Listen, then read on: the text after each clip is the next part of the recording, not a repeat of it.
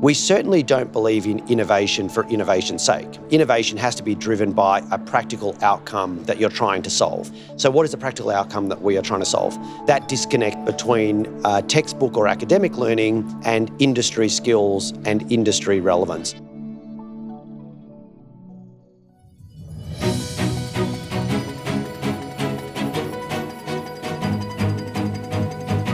Hello, and welcome to KPMG's Talking Tertiary podcast, where we reimagine tertiary education for a changing world. I'm Stephen Parker, KPMG's education sector leader in Australia. This is the second of three discussions I had at the Universities Australia conference in Canberra in February 2020. Having talked last year with several university leaders as part of Season 1, my grandiose name for the 2019 episodes, I thought I should focus on private sector delegates to the conference, people who are working alongside universities and delivering services to them. In this episode, I talk with Matt Jacobson, the founder and CEO of Ducere Global Business School. The word ducere comes from the Latin ducere, to lead, to guide, to drive, and its modern Italian equivalent. This captures Matt's aspiration for the school he founded and possibly something about him. He is a ball of energy. It's exhausting, really. Matt Jacobson has spent his career in ed tech, having founded two education startups that were later sold to public companies before establishing Ducere. Matt has delivered keynotes from Harvard University to Universities Australia conferences. He's been interviewed on the future of higher education on channels from Sky News to TEDx, brands that are admittedly bigger than Talking Tertiary at the moment. Here's the interview. Matt Jacobson, welcome to Talking Tertiary. Thank you so much, Stephen. Absolute pleasure. Now, I mentioned California, and perhaps you could start by explaining where you are primarily working at the moment, and then we'll go back into what Ducere is about. Absolutely. So, in terms of where we're primarily working, if you're talking about me personally, I'm based in Southern California now, and we are doing a lot of global work with major global corporations, which, being based in the US, particularly with work that we're doing in Europe, makes it more attractive as a market.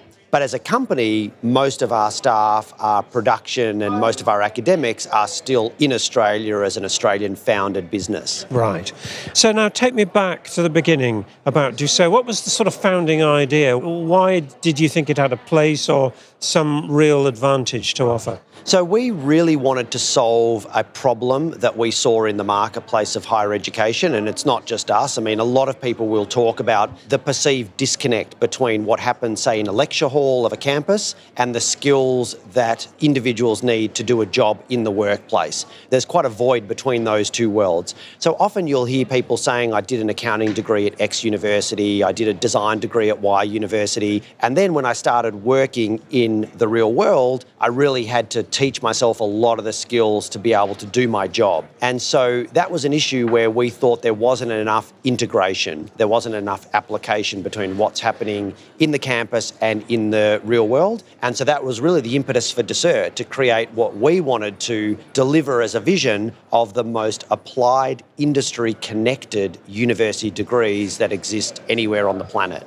And I know because I was involved in this from in a different role at the time. You had an MBA which was built around problems, and so people in their own workplace were helping to solve problems of their workplace? Correct, that's exactly right. So we deliver bachelor degrees all the way through to postgraduate degrees, but the industry connection operates really from A to Z in everything that we do. So we design curriculum with industry leaders. So not only the professors and the academic that are, of course, a fundamental part of any learning environment. But there's another layer which is critical for us, which is having a global leaders faculty of presidents, prime ministers, Nobel Prize winners, global CEOs, heads of the United Nations, heads of the CIA, really amazing, dynamic people that have been in the real world building billion dollar businesses or leading countries. So that's one element of the industry applicability.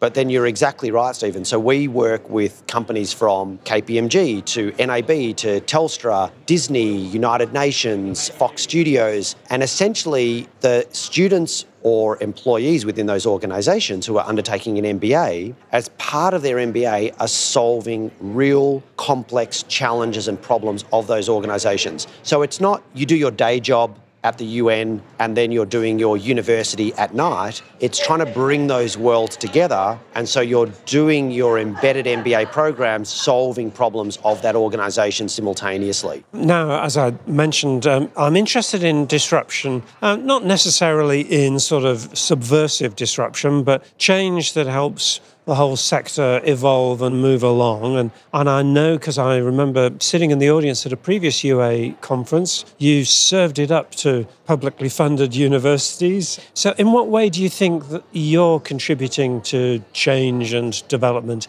in tertiary education? Yeah, so that's a good question. So, I think it's important to also recognise that we are not a university, and everything that we do all over the world is with fantastic university partners. So we are working collaboratively with universities, typically major public universities, that see the vision and the innovation of what we're trying to create. We certainly don't believe in innovation for innovation's sake. Innovation has to be driven by a practical outcome that you're trying to solve. So, what is the practical outcome that we are trying to solve? That disconnect between uh, textbook or academic learning and industry skills and industry relevance. So, that's fundamentally what we're trying to achieve, but it goes beyond that. Universities are fundamentally consumer based marketplaces. So, a university, although they have some engagement with industry, really they're a consumer market. They'll deal with an individual student who will enrol. We, on the other hand, are dealing with corporations. So, when you're dealing with corporations, a whole range of items come up that universities wouldn't otherwise have to deal with. So, we're thinking about what is the return on investment for corporations to support staff education. We're thinking about things like how do you retain quality staff? How do you attract staff? How do you become an employer of choice? And then how are you designing degree programs to meet those corporate objectives? And when you're dealing with a consumer, you have very different issues as a university you need to deal with, but they're different to the things that we're dealing with.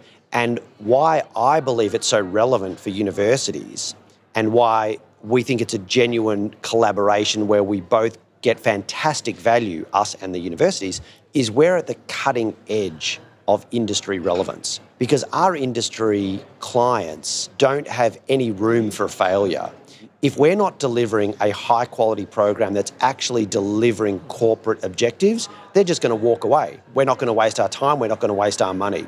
So they're quite unforgiving. So you're really forced to ensure that everything that you're doing is driving an ROI thought process within a government department or a corporate client. So, I mean, for many years, we've been hearing about so called corporate universities, and obviously some exist. What you're doing isn't a single corporate university because, as you say, you're working with university partners. But I'm interested in your views on, on the corporate university. You know, does it have a future? Because an organisation large enough could just have its own in-house university, train its own people. Yes. And, have so, the scale? Um, that's an interesting term, corporate university, and it depends on the marketplace that you're referring to. So, in the US, for example, in the United States, the term university can be used quite loosely. So, a major company like Bank of America could just say, We have Bank of America University. Now, it's not a university in the way you and I think of a university, they just call it that, and they might be running internal half day workshops.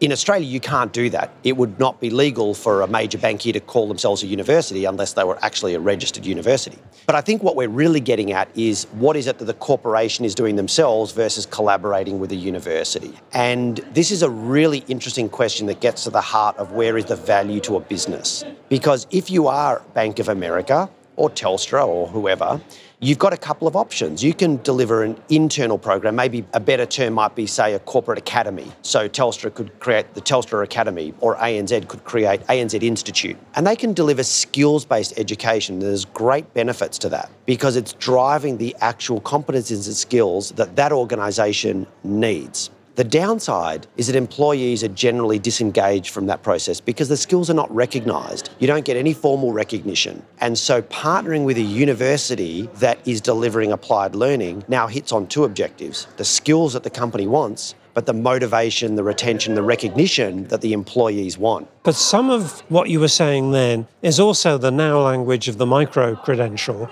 which in some ways isn't necessarily about universities at all. So why aren't you just going into the whole micro credential business and then validating them, certifying them with digital badges? That is a fantastic question, and we get asked that a lot. And again, it comes to always not thinking about the education and what education do we want to create, thinking about the client, the corporation, what are their objectives, what are their challenges, and what are they trying to achieve. So, if you're going to look at the challenges of a corporation, the key challenges are how to attract and retain key talent. That is on the top of the agenda of any major corporation or department anywhere in the world. Micro credentials are not going to solve that challenge because staff are not going to be excited about the fact that they did a four week program or a half day program that doesn't have any recognition. It doesn't go on their CV, it doesn't go on their LinkedIn profile. And the problem for the company is it doesn't address the challenge of retention because you're not going to retain a staff because they're doing a four week micro credential. On the other hand, if you're supporting staff to do a bachelor's degree and that employee, as part of the great value they get for getting a bachelor's degree,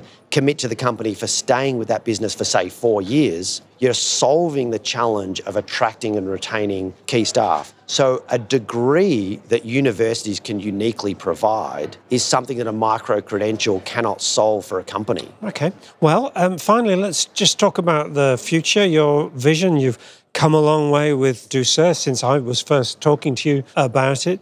But I know you're a, an ambitious and visionary guy. Where's it all going to go next? Yeah, no, thank you. Appreciate that. I mean, to be honest, Stephen, you were one of the first vice chancellors as an innovator and a visionary that saw what we were doing and partnered with us for this vision that we had. So, you know, kudos to you and hats off because, you know, there's a lot of Me Too followers that are easier to come into the market. It's always very challenging to be kind of the first to think, wow, that's different, that's interesting. Maybe we can trial that and see how it goes. So that really is you know, congratulations to you for having that innovative mindset. But the future for us is absolutely growth within the corporate sector. And again, when you think about corporate sector, we're thinking about challenges that universities don't normally think of in a consumer market. The next challenge for us is access and flexibility. The biggest barrier that we overcome, we've we've already covered the barrier of applicability. We've been able to overcome the barrier of price for corporations. The other big barrier is time. Everyone says, "Well, how can I do a degree? I've got family, I'm working full time. How do I find the time?" And the next technologies that we're using around podcasting,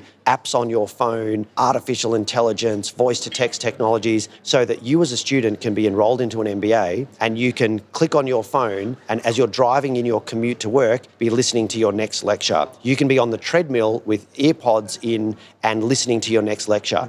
And it's about how do we embed university degrees inside someone's lifestyle as opposed to having this huge commitment on top of everything else they're doing. Well, Matt Jacobson, it's been great talking to you, going back back over how Ducere has evolved and also thinking about the future. So thank you for joining me and talking tertiary. Thanks, Stephen. That's great.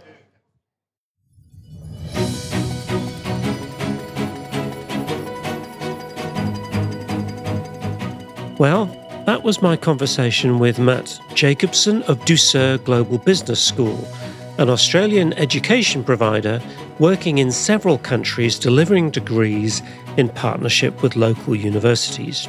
You can listen to other episodes in seasons 1 and 2 on our website kpmg.com slash au slash talking tertiary or wherever you find your podcasts. Thanks for listening and I'll speak with you next time on Talking Tertiary.